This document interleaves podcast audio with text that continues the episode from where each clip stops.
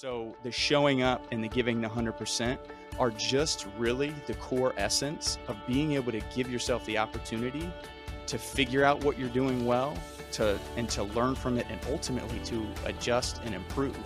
We talked about being adaptable and being nimble and meeting the market where it's at and you know kind of not being a chameleon but like being able to be agile and adjust when you need to.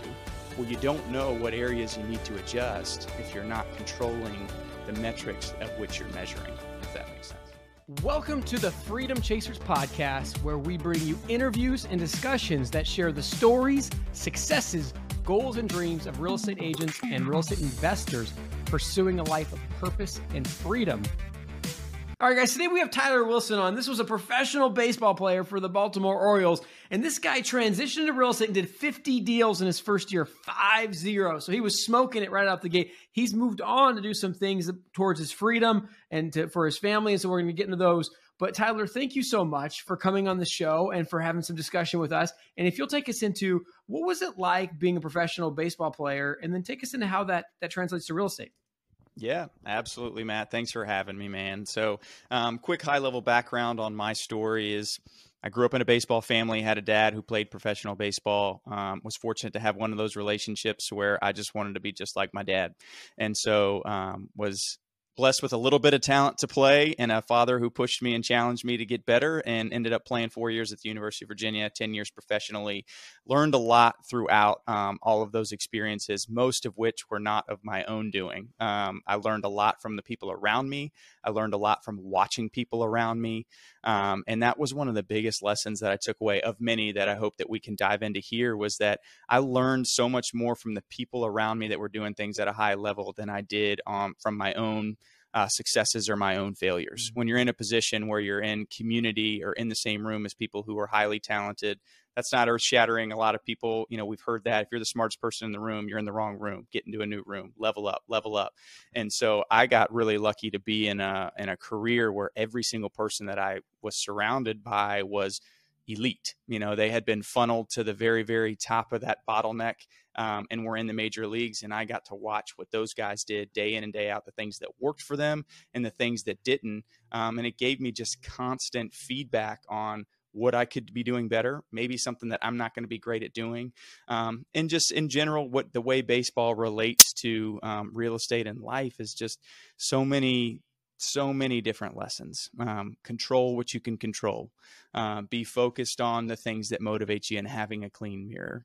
Um, when you get to a point where things start to level out and you're having a ton of success, how do you take that next step and not get complacent?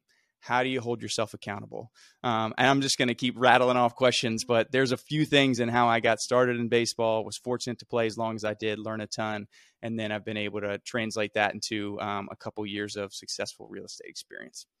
Question that's coming to my mind. I mean, you're at the professional level. You probably have a lot of opinions coming at you on what you should do with your your batting swing and all these different things. Like, how do you filter who you take advice from when you take advice?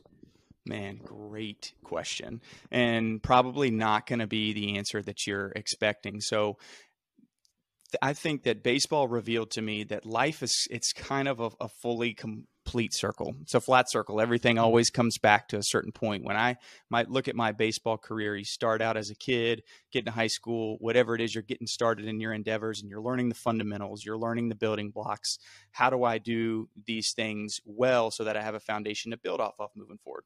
If you try to go to the you know level 500 course right out the gate you're going to fail fall flat on your face be disheartened so on and so forth. Well when you get when you start getting to that higher level and you start really drilling down fine tuning um, you know the the minutia of your day to day whether it be you know i'm going to change my elbow a half of an inch or i'm going to open my foot up just a little bit here and there certain tactical things that you're tweaking you can get so bogged down in the little details in the things that you feel like you need to master that you forget the basics.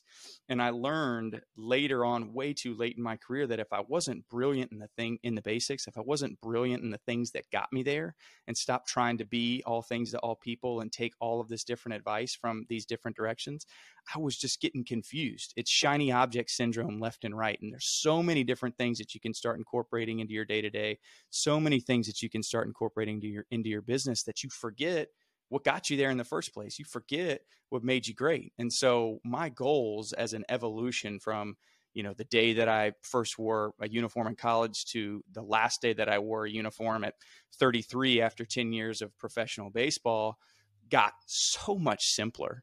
You know, I used to have goals in the beginning of, you know, I want to win 15 games, strike out this many people, you know, our team gets to the playoffs, wins the World Series. Like those are those are great, great things.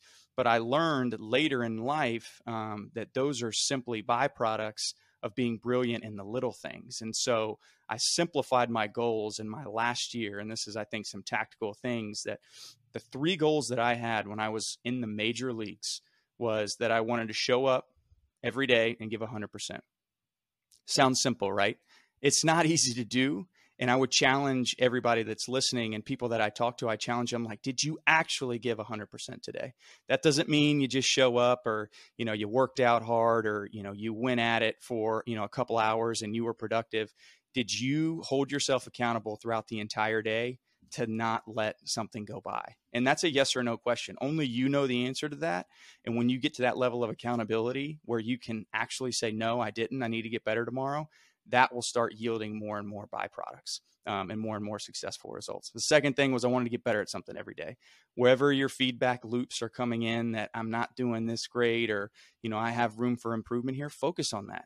You might be working on the same task for the next five years. You might be really focusing on how to be consistent in your follow ups. I need to be consistent in how to plan events better every quarter, whatever it might be. If it's if you're committing to that every single day, though, there's opportunity to get better. And then the last goal that I did was just to be an exceptional teammate.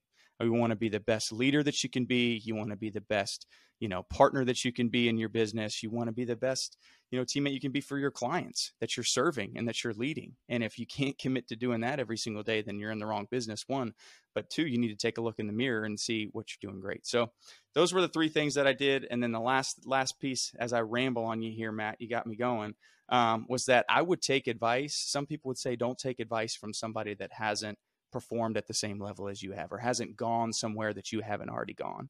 Um, you know, there's certainly some truth to that and that people have gone before you. They've learned more, they've experienced more, they've done more. You gotta you, you glean wisdom from those guys. But I'll tell you that when I was in the big leagues, I was learning from kids that were pitching at UVA. I was learning from kids that hadn't even sniffed, you know, the the level that I had achieved because just because they aren't where you are yet doesn't mean that they don't have insights or wisdom that they can offer to you. So I think um, you know, when you open the door up to that, to having a lot of voices in the room, you got to get really good at discerning what's good and what's right for you. Um, and then that would lead me to a point to say where that's where I think having an important kind of accountability partner, a small, really tight knit group that you trust, that you can filter all those ideas through, helps you to really decide this is good for me or or maybe this isn't so much and i got so much advice from people that were hall of famers and did successful things it didn't work for me i'm like i am listening i'm not you you know i can't do this thing the same way that you did but um, so it doesn't necessarily mean what they've done but how much that it can apply to where you are in life yeah so let's go through these points one by one so you talk about showing up every day and giving it 100% what mm-hmm. was your metric? Was it kind of a loose, like I just kind of ballpark how much effort I gave? Was it like a journaled, like write down, like I gave 92% today? How did mm-hmm. you think about that accountability?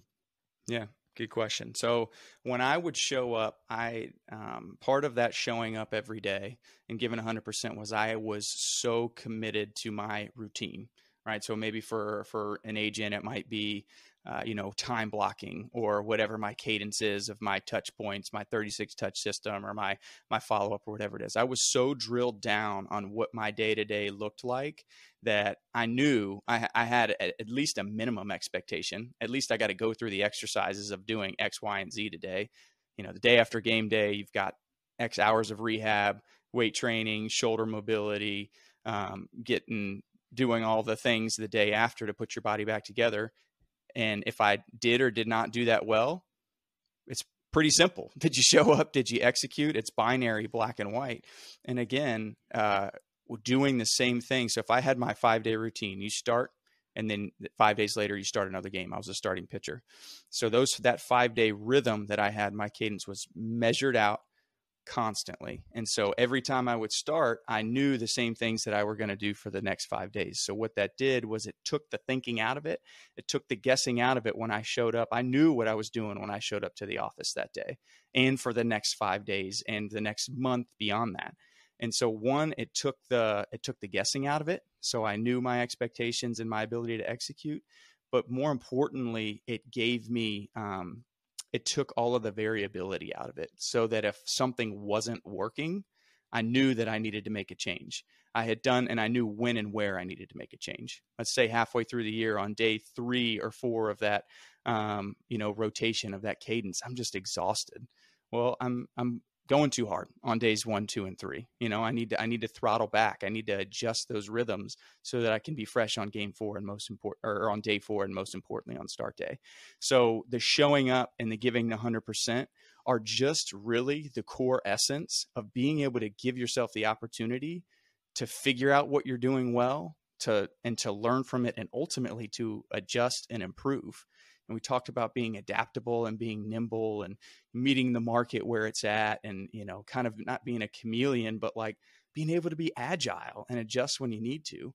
Well you don't know what areas you need to adjust if you're not controlling the metrics of which you're measuring if that makes sense. Yeah and one of the things i'm picking up from you too is like it was because of the routine that you become familiar enough to understand how your body should work in those moments right?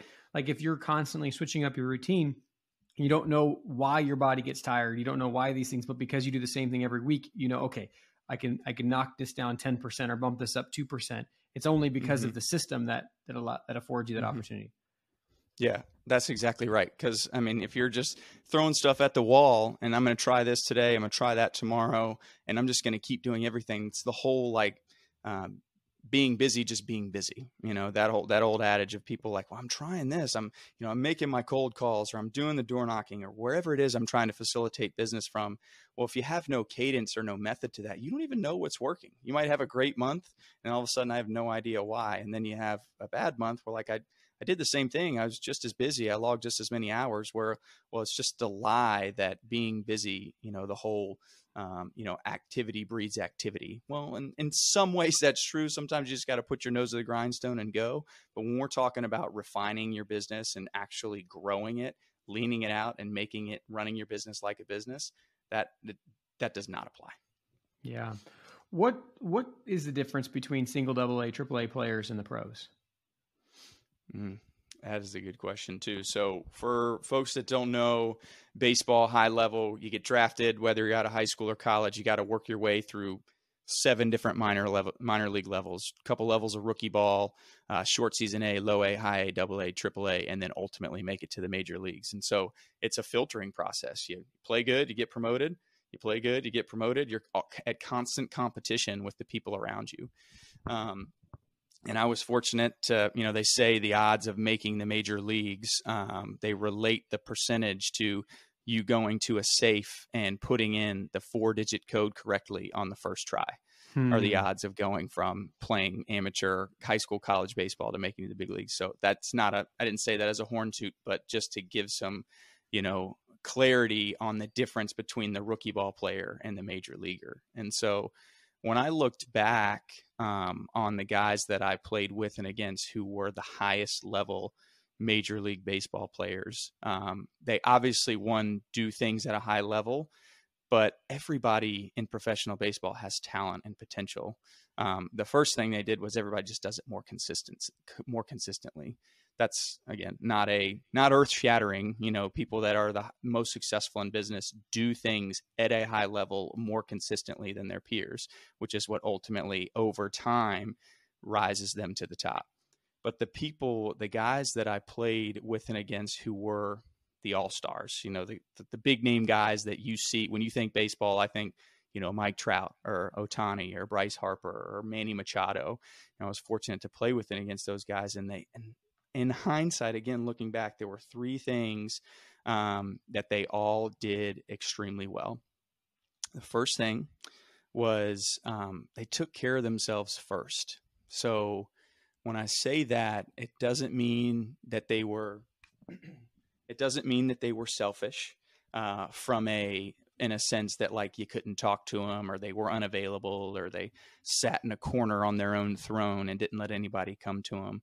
No, that's not what it meant. But what it does mean is that they knew what they needed to do every day to be successful. They recognized that they needed to take care of their own business first because of the role that they had on the team to be able to take care of the people around them. If they didn't get their early work in, if they didn't have a certain degree of coaches investing in them on their the the, the finer details of their game, then they weren't going to be the players that they are. So they took care of themselves first, and they were actually you know selfish in that way, which in you don't get it unless you're walking right alongside it.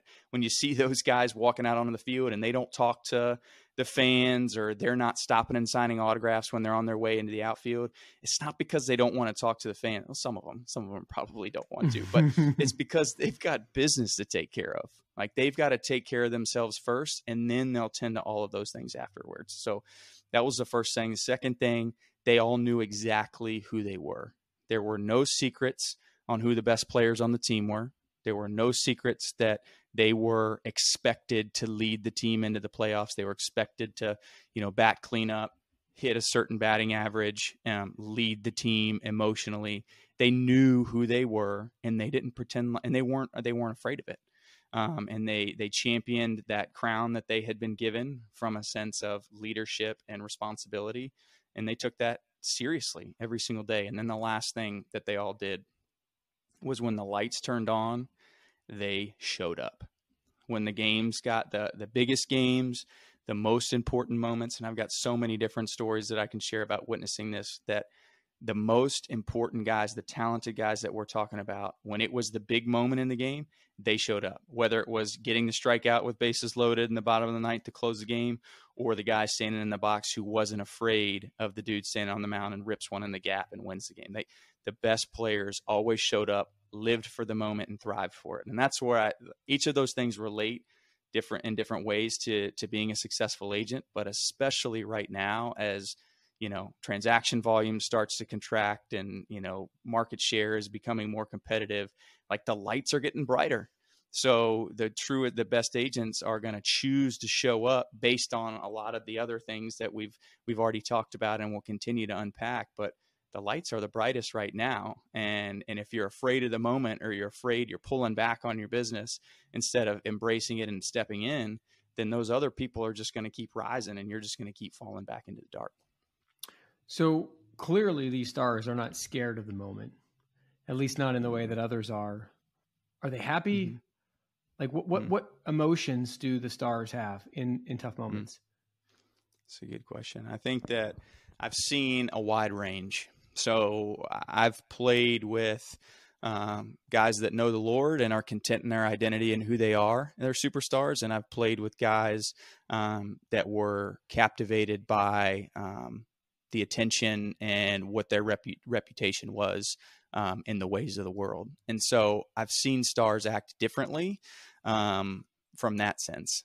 Uh, you know, one story that jumps into my mind. I don't know if you've seen the. Uh, there's a Netflix series on elite golfers um, it's called, uh, I think it's called Follow Through, or mm. um, I don't know what it is. But, anyways, they tell a story um, about Tiger Woods, who, again, like I love listening to stories about the people who are the greatest of all time at what they do and just the way that their mind thinks. Um, Tiger doesn't know the Lord, so he's kind of the the ladder of this option here and thinking that, but. Tony Finau tells a story. Who does love Jesus? Tony Finau is walking down um, shows up. He's he's teeing off with Tiger Woods uh, at the first tee of a tournament. Tony Finau's loved Tiger Woods his entire life. He's been an idol. He's this is like a dream come true to be able to be playing in a PGA tournament with him as they uh, um, as as partners or whatever they call it, pairing. They both tee off and they're walking down the first fairway. Tony Finau looks over at Tiger and starts making conversation, like saying, "Man, I've been I've been waiting a long time for this. You know, a good shot. I'm excited to play all day with you." And that Tiger just looks over at him, doesn't say a word, and just keeps on walking. And it's all business. Like he, it, I mean, what a what a burden for that guy to carry. That he's been the face of golf for so long. He's obviously been in the media for a lot of different reasons for so long. It's under a microscope.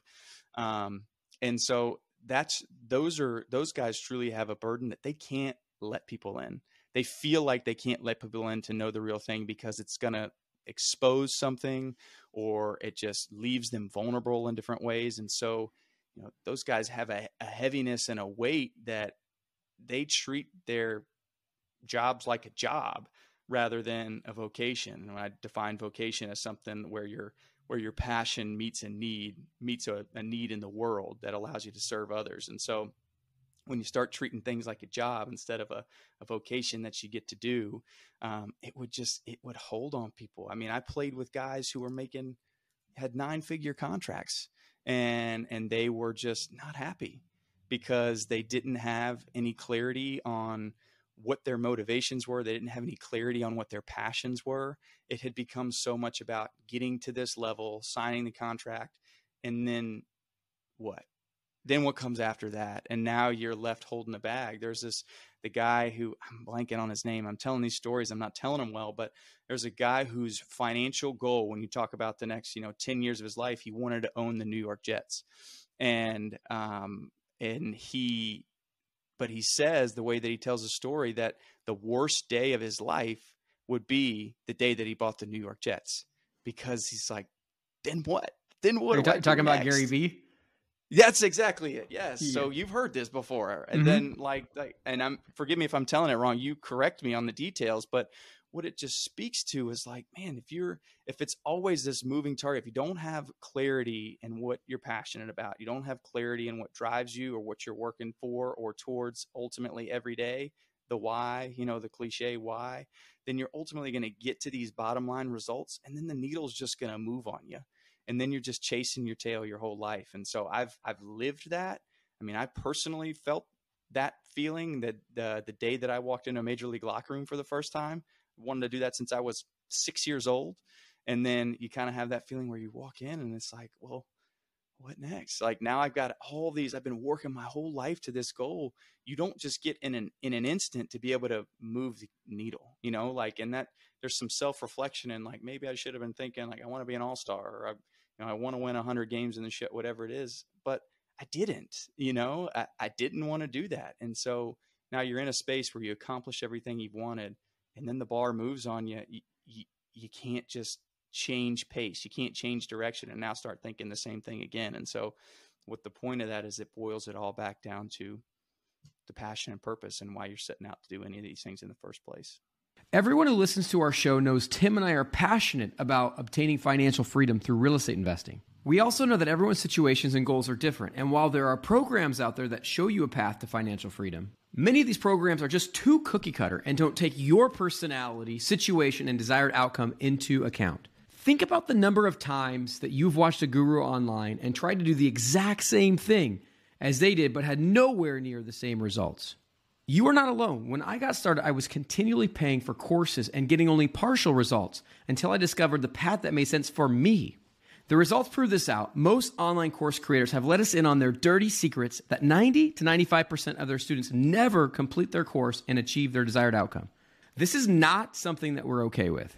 The benefit of working with Tim and I is that we are interviewing between 5 and 20 people every single week. We have accumulated hundreds of seven figure strategies and got an inside scoop from these successful entrepreneurs.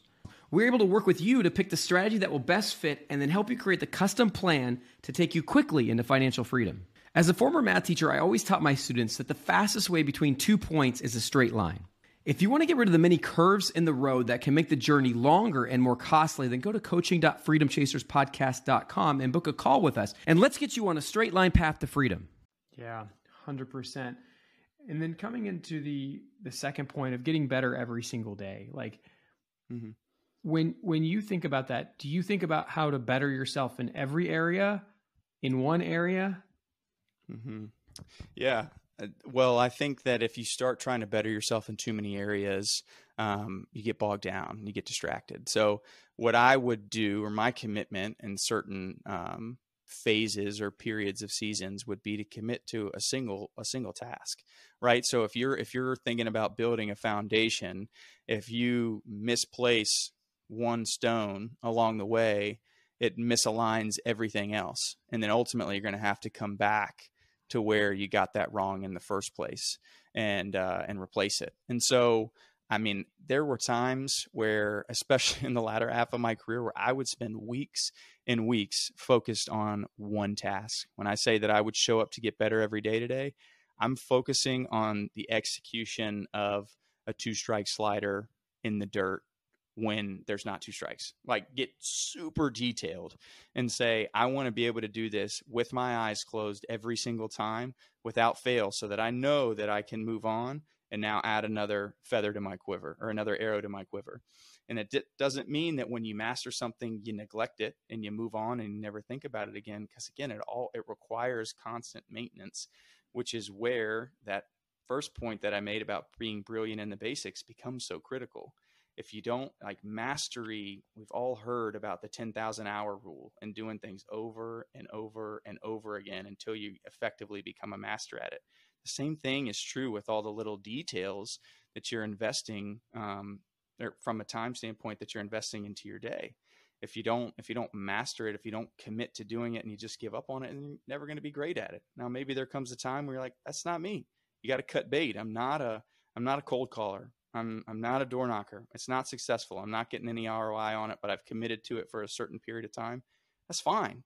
You fully vetted that out. You got better at that single thing by eliminating it as a variable in your business and you've moved on in the same way like it's so sometimes it's addition by subtraction in that way but until you fully vet something out consistently every single day you won't know if you're if you're getting better or you're getting worse what's it like trying to hit a major league fastball well i was a pitcher so you didn't have so to do it too much right I and I played in the American League, so I did have a couple interleague series, uh, or whenever we played interleague, then um, we, I would bat, and I didn't like it. I didn't like it.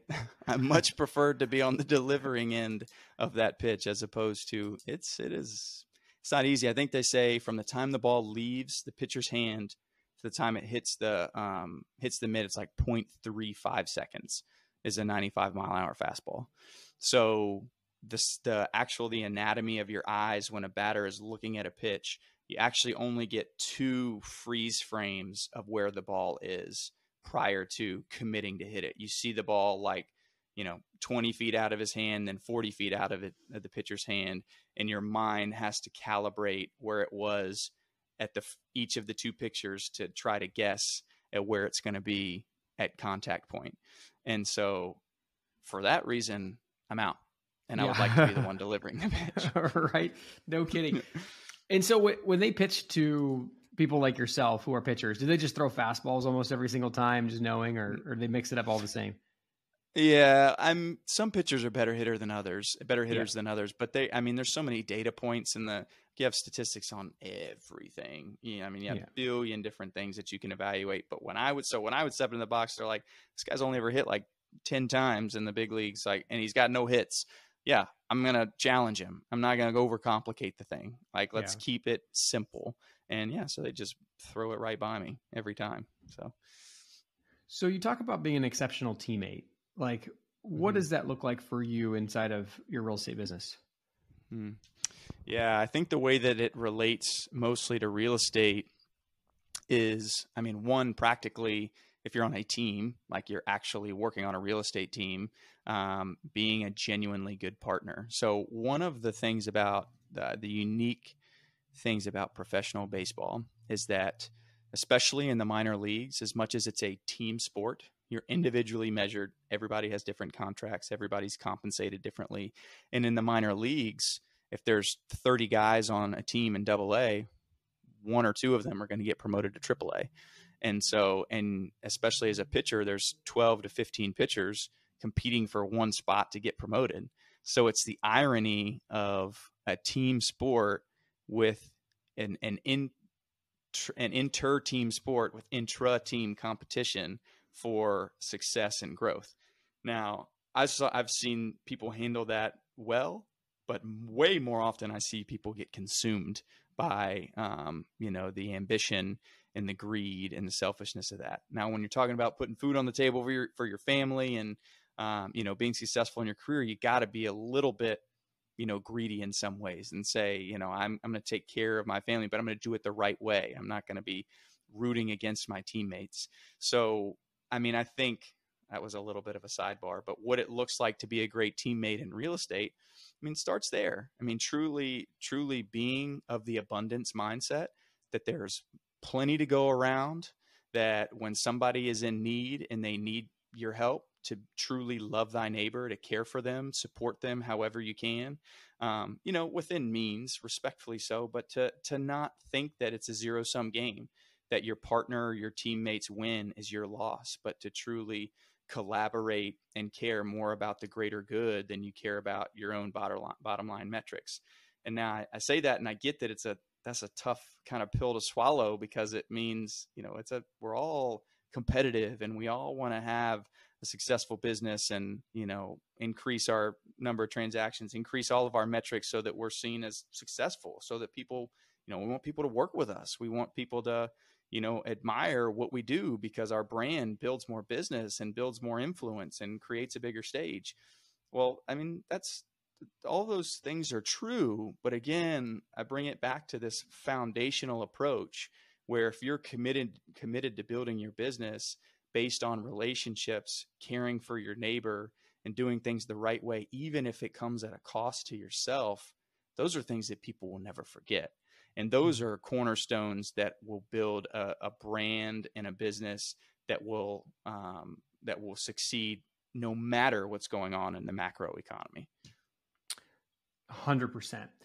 And so the wealth inequality gap in professional sports, particularly baseball, is probably greater than it is in America by a large factor. I'm guessing. I mean, the mm. minor league players are getting paid peanuts, and mm. the big contracts in the majors are nine figures, right? Like yeah.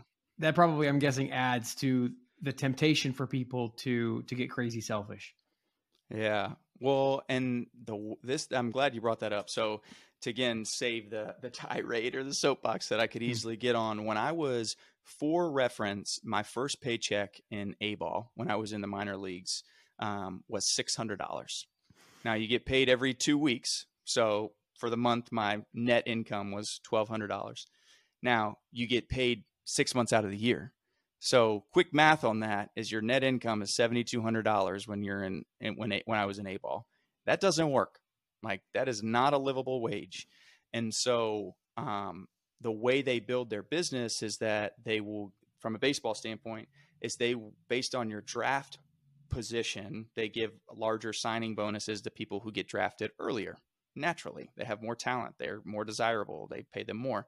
And so the bonus babies, quote unquote, the people that get picked in the top 10 rounds, can use that lump sum to kind of draw off of as they, um, you know, bide their time or continue to climb the ladder and do that.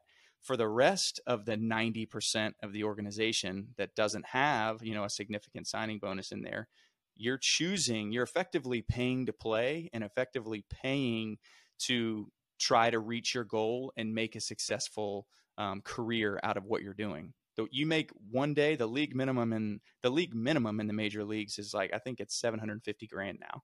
You know, and you're you're in the big leagues for 150 days uh, ish a year, 200 days a year ish. So you're looking at call it 3,500, five, four grand a day just being in the major leagues and made that in three months in the minor leagues. And so you talk about that wealth equity gap, it is significant. So, where it's important though is when you are in that position in the minor leagues, everybody goes in full knowing, again, the odds of making it are very, very slim. Like you have to be completely committed and all in to make it happen because it's not just getting promoted once and dominating one level or another. I mean, you got to do it through seven levels and continually to outpace people. So, you know, my first apartment that I'm living in, I was not one of those bonus babies.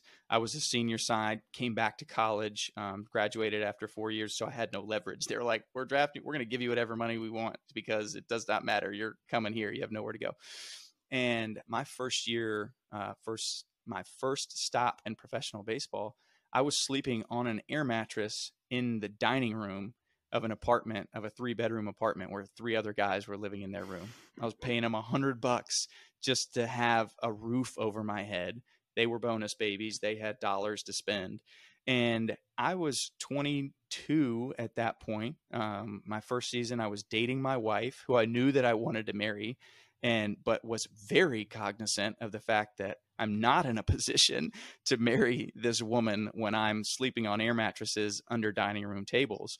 And so it forces you to kind of have this note this moment of do you do you really want to do this? Because if you don't, get out now, right? Yeah. Because it's not just going to get handed to you. It's not just going to fall into your lap. And sleeping on an air mattress in a dining room is not the life that you're equipped for. It's not an honoring life to your bride. And it was what I felt like burying my talents if I was just going to be content with staying there. And so you're forced at odds to say, how do I really want to do this? Am I really willing to do this? And and it was motivating. Every night when I would come home, and that's where I laid my head down at night. I didn't want to be there anymore.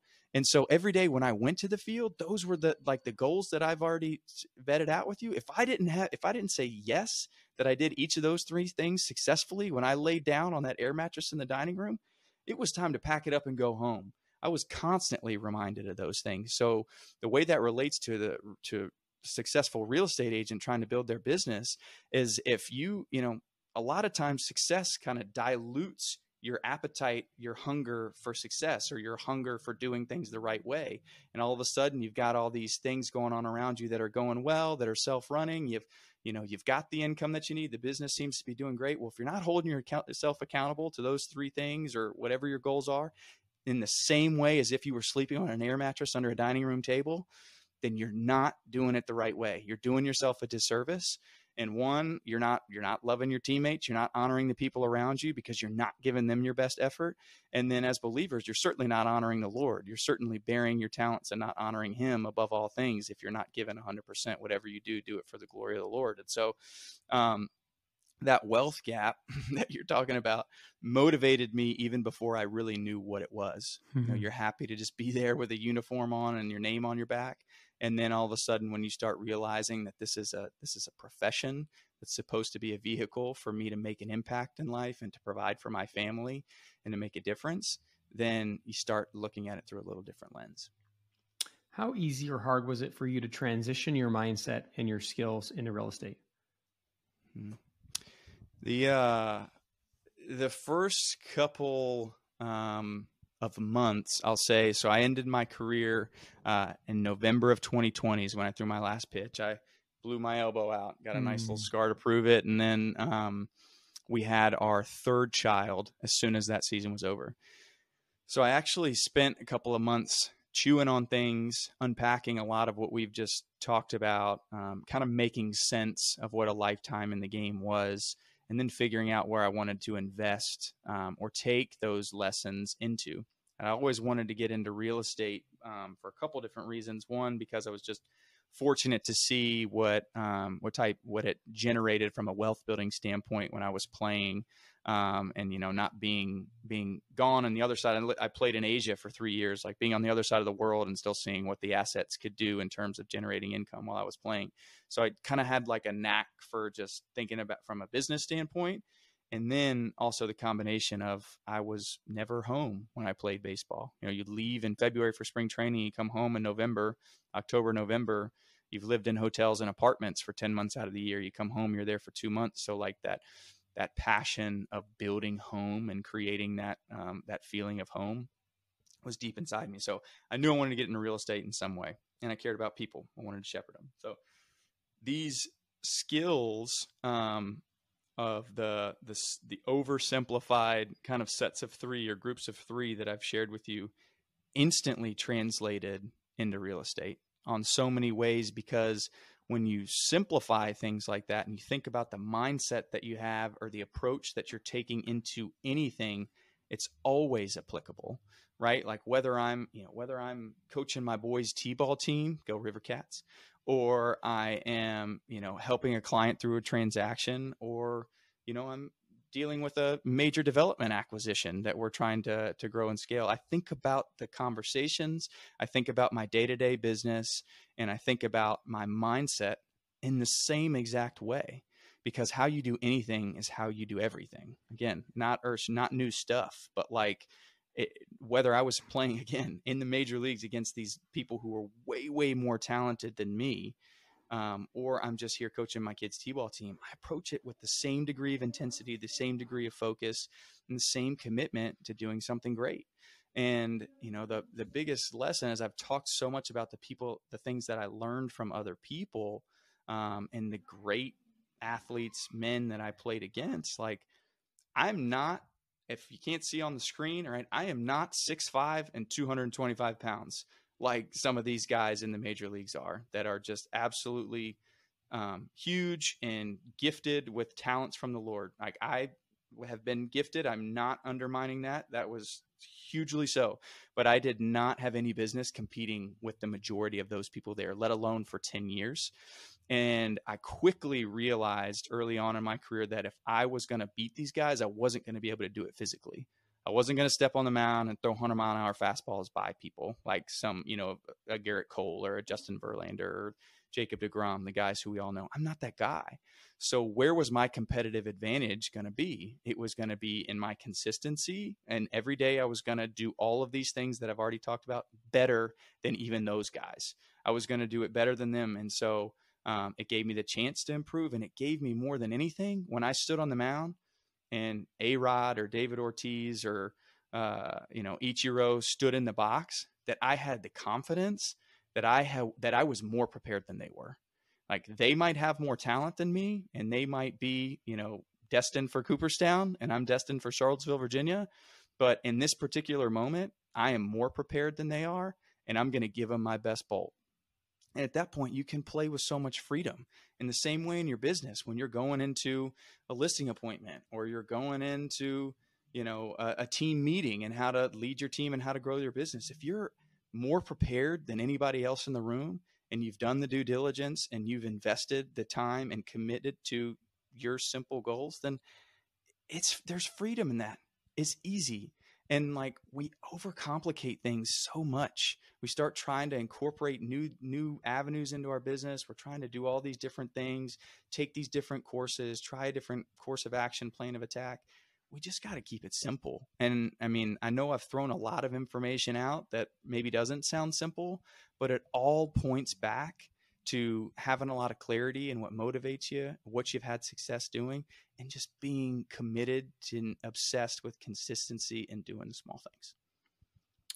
Kind of reminds me of the interviews that baseball players and football players have after the game, you know, where it's like, hey, I'm just focusing on the basics. I'm just thinking about, you know, the next game. I'm not thinking about the future.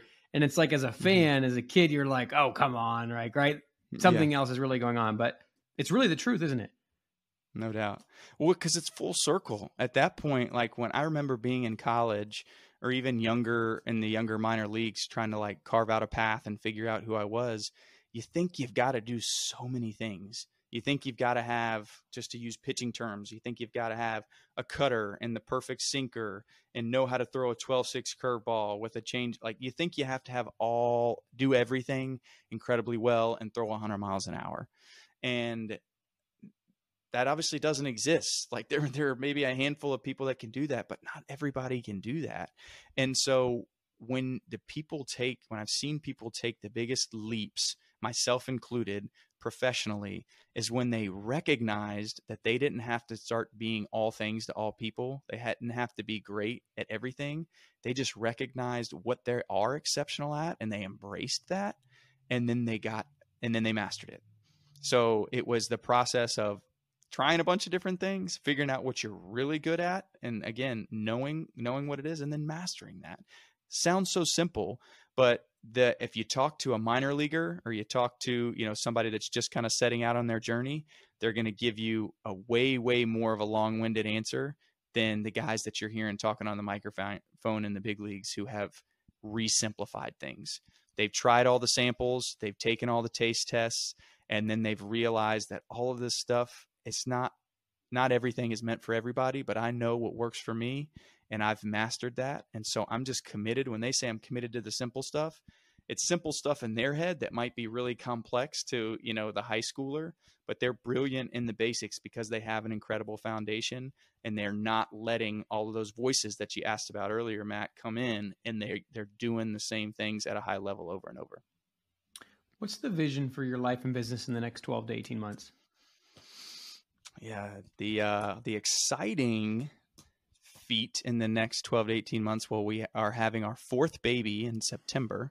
So that's number Congrats. one in terms of what's most excited. Thank you. We uh, have four year old twin boys, a two year old daughter, and then we just found out last night we were having another boy. So Mm. um, we embrace the chaos in the Wilson household. So that is um, the number one thing. And I say that one as a as a lighthearted um, reference, but truly because um, when I think about 12 to 18 months, I've gone through so many exercises of, you know, where do you want to be one, three, five years from now? How are you trying to grow your business? What what does a perfect exit look like in five years from now? And trying to button up all these things. And those are super useful exercises, not undermining any of them. Um, but when I think about 12 to 18 months from now, I think about what life looks like with my family. And I think about what it looks like to be in 12 months from now. I hope I'm coaching the River Cats again. And I hope that, you know, we have a healthy baby boy that is taking a nap right now. And and this is certainly not the answer that you get from other people who are such high level thinkers on your podcast to this question. But I think it's so critical for us to remember that when we think 12 to 18 months out from now, most we always in our in our minds we go to about our business, we go to you know our bodies, you know with some type of diet or routine that we want to get on get in on. We think about you know our relationships, but we forget to think about where do where do I want my family to be in 12 to 18 months from now? Where do I want them to be cared for? Do I have you know do i have my plans in place for them are they taken care of if i you know fell off the face of the earth tomorrow um, do i have certain times in my calendar blocked off to where i can take each of my kids to do special things so that they know that daddy loves them? Do i have date nights blocked off with my wife? Do i have have i prioritized our family vacations and created enough freedom to where i'm not distracted when we go away on those trips and i'm not checking my phone or my emails or things like that? So my answer to your question is when I think 12 to 18 months, you think about a lot of different things, but the most important thing when I think about blocking off stuff are all those things that I just said, and that that is my number one priority. Those are the big rocks that I fill my bucket up with, and then everything else is just sand around it.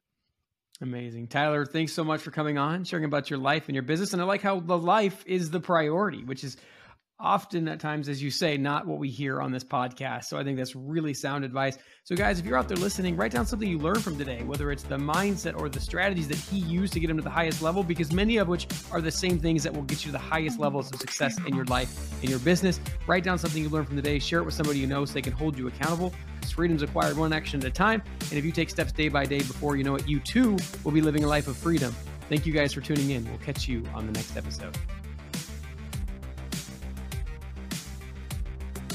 Please like, comment, share, and subscribe. Engagement is like gold to us. We can't do what we're doing without it. Reviews and subscriptions, particularly on Apple, Spotify, and YouTube, are worth more than money. So please do what you can to support the show.